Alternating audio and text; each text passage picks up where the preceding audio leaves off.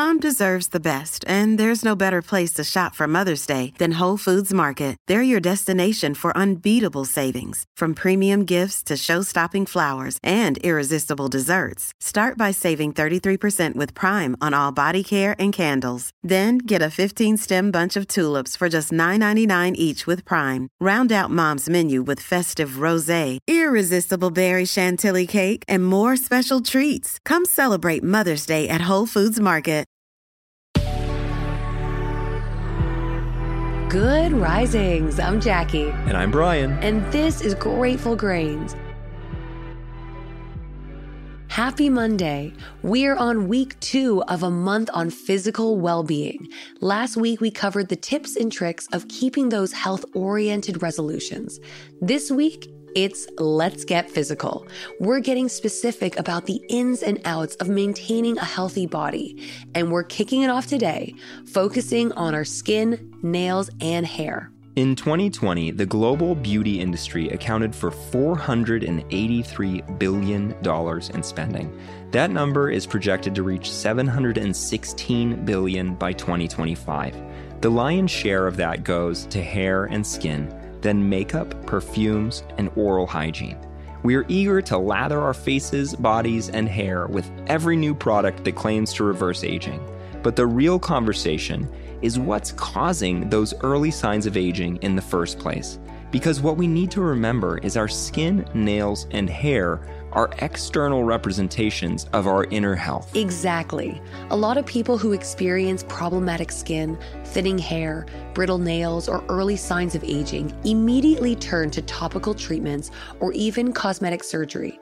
There's nothing wrong with that, so long as we're taking the time to consider hormonal imbalances. We have to take a look at our levels of emotional stress and anxiety.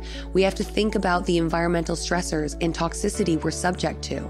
But the very first thing we need to examine is what we're putting into our bodies, what we're eating, and what we're drinking. Hydration is key on all fronts. When our bodies experience dehydration, our vital organs, like the brain, lungs, and liver, have first dibs on that ever necessary moisture. Connective tissues like collagen, which is the primary connective tissue of the skin, is one of the first things to stop receiving water. And when collagen is inadequately hydrated, its strands begin to crack and adhere to one another, which leads to wrinkles on the skin surface.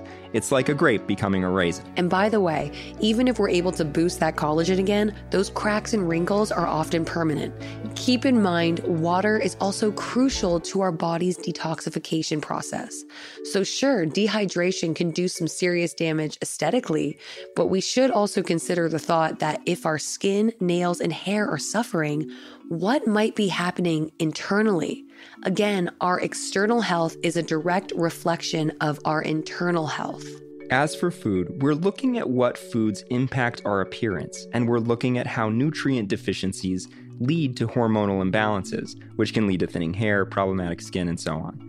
What makes this conversation easy is the same foods that are good for our waistlines are good for our muscular health, are good for our brain health, are good for our gut health, are good for our skin, nails, hair, and teeth. Our body is an organism made up of several systems, and generally, healthy for one is healthy for the other. So it really doesn't have to be complicated. The Institute for Functional Medicine, discussing the direct nutritional impacts on hormone signaling sensitivity, explains that an upregulation of cortisol release is associated with a Western pattern diet that includes increased amounts of refined carbohydrates and saturated fats and decreased amounts of fiber. Diet composition has also been suggested to influence pancreatic beta cell responsiveness and subsequent insulin sensitivity, a small study within the context of a weight maintaining diet for women with polycystic ovary syndrome, PCOS, indicated that with a modest carbohydrate reduction, a decrease in beta cell response and an increase in insulin sensitivity could be induced. Put plainly, a diet low in fiber with increased refined carbs has a direct impact on stress hormone cortisol's levels and sensitivity within our bodies. Further, a reduction in refined carbohydrates leads to a decrease in pancreatic beta cell responsiveness and an increase in insulin sensitivity. It's a lot of wordy science to say that unhealthy foods cause imbalances due to hypersensitivity, reactivity, or dulling in our hormonal responses. And by the way, this has a direct impact on how we're feeling emotionally as well. Right. And that's just a few of the negative effects of an unhealthy diet on our hormones. So we're cutting refined carbs. We're avoiding any foods that increase inflammation, like sugars and fried foods. We're avoiding overeating by way of overly processed foods. And we're not adding to our toxic load with things like additives or pesticides. Now, let's quickly cover the good stuff. What foods have a positive effect on our skin, nails, and hair? I'm sure you can guess.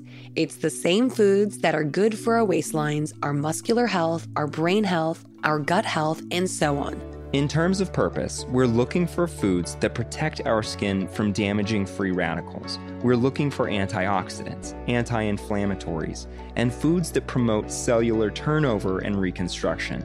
This means we're looking for nutrient dense foods, specifically omega 3 fatty acids, vitamin A, C, and E, zinc, quality protein, healthy fats, mono and polyunsaturated fats, iron, magnesium, lutein, lycopene, sulforaphane, and beta carotene, which functions as provitamin A and is a carotenoid, meaning it's a natural form of sunblock. Ideally, we want foods that check as many boxes as possible all at once. Some of the very best are fatty fish, dark leafy greens like kale and spinach, avocados, walnuts, sunflower seeds, sweet potatoes, red and yellow bell peppers, broccoli, tomatoes, dark chocolate, green tea, and extra virgin olive oil. It's a lot to remember, we get it. But the best part is, we really don't have to remember any of it. The simplest and healthiest adjustment we can make when it comes to living a healthier life across the board is switching to a whole food diet, which means avoiding everything pre-packaged and going straight for the foods that look exactly like what they are. We're cooking with whole ingredients and spices. Finally, as far as supplementation is concerned, we need anything that we're not getting enough of from our daily diet a daily omega 3, C, and D, as well as biotin and lysine. Beyond that, we take collagen peptides, which can be found in grass fed bone broth or a powder form like the ones from Vital Proteins. It doesn't have a taste, so I put a scoop in my coffee every morning. That also has a thorough amino acid profile.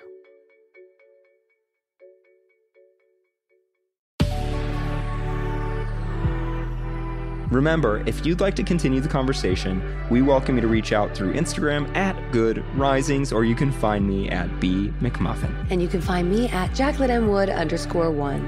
We hope you'll join us again tomorrow for day two of our week, Let's Get Physical. Until then, remember, a better tomorrow starts with today. We have some exciting news. You can now search more than 700 Good Risings episodes on the new Fathom FM app, the podcast player from the future. Go to fathom.fm slash good risings, ask questions, and hear answers directly from the Good Risings podcast. Good Risings is presented by Cavalry Audio.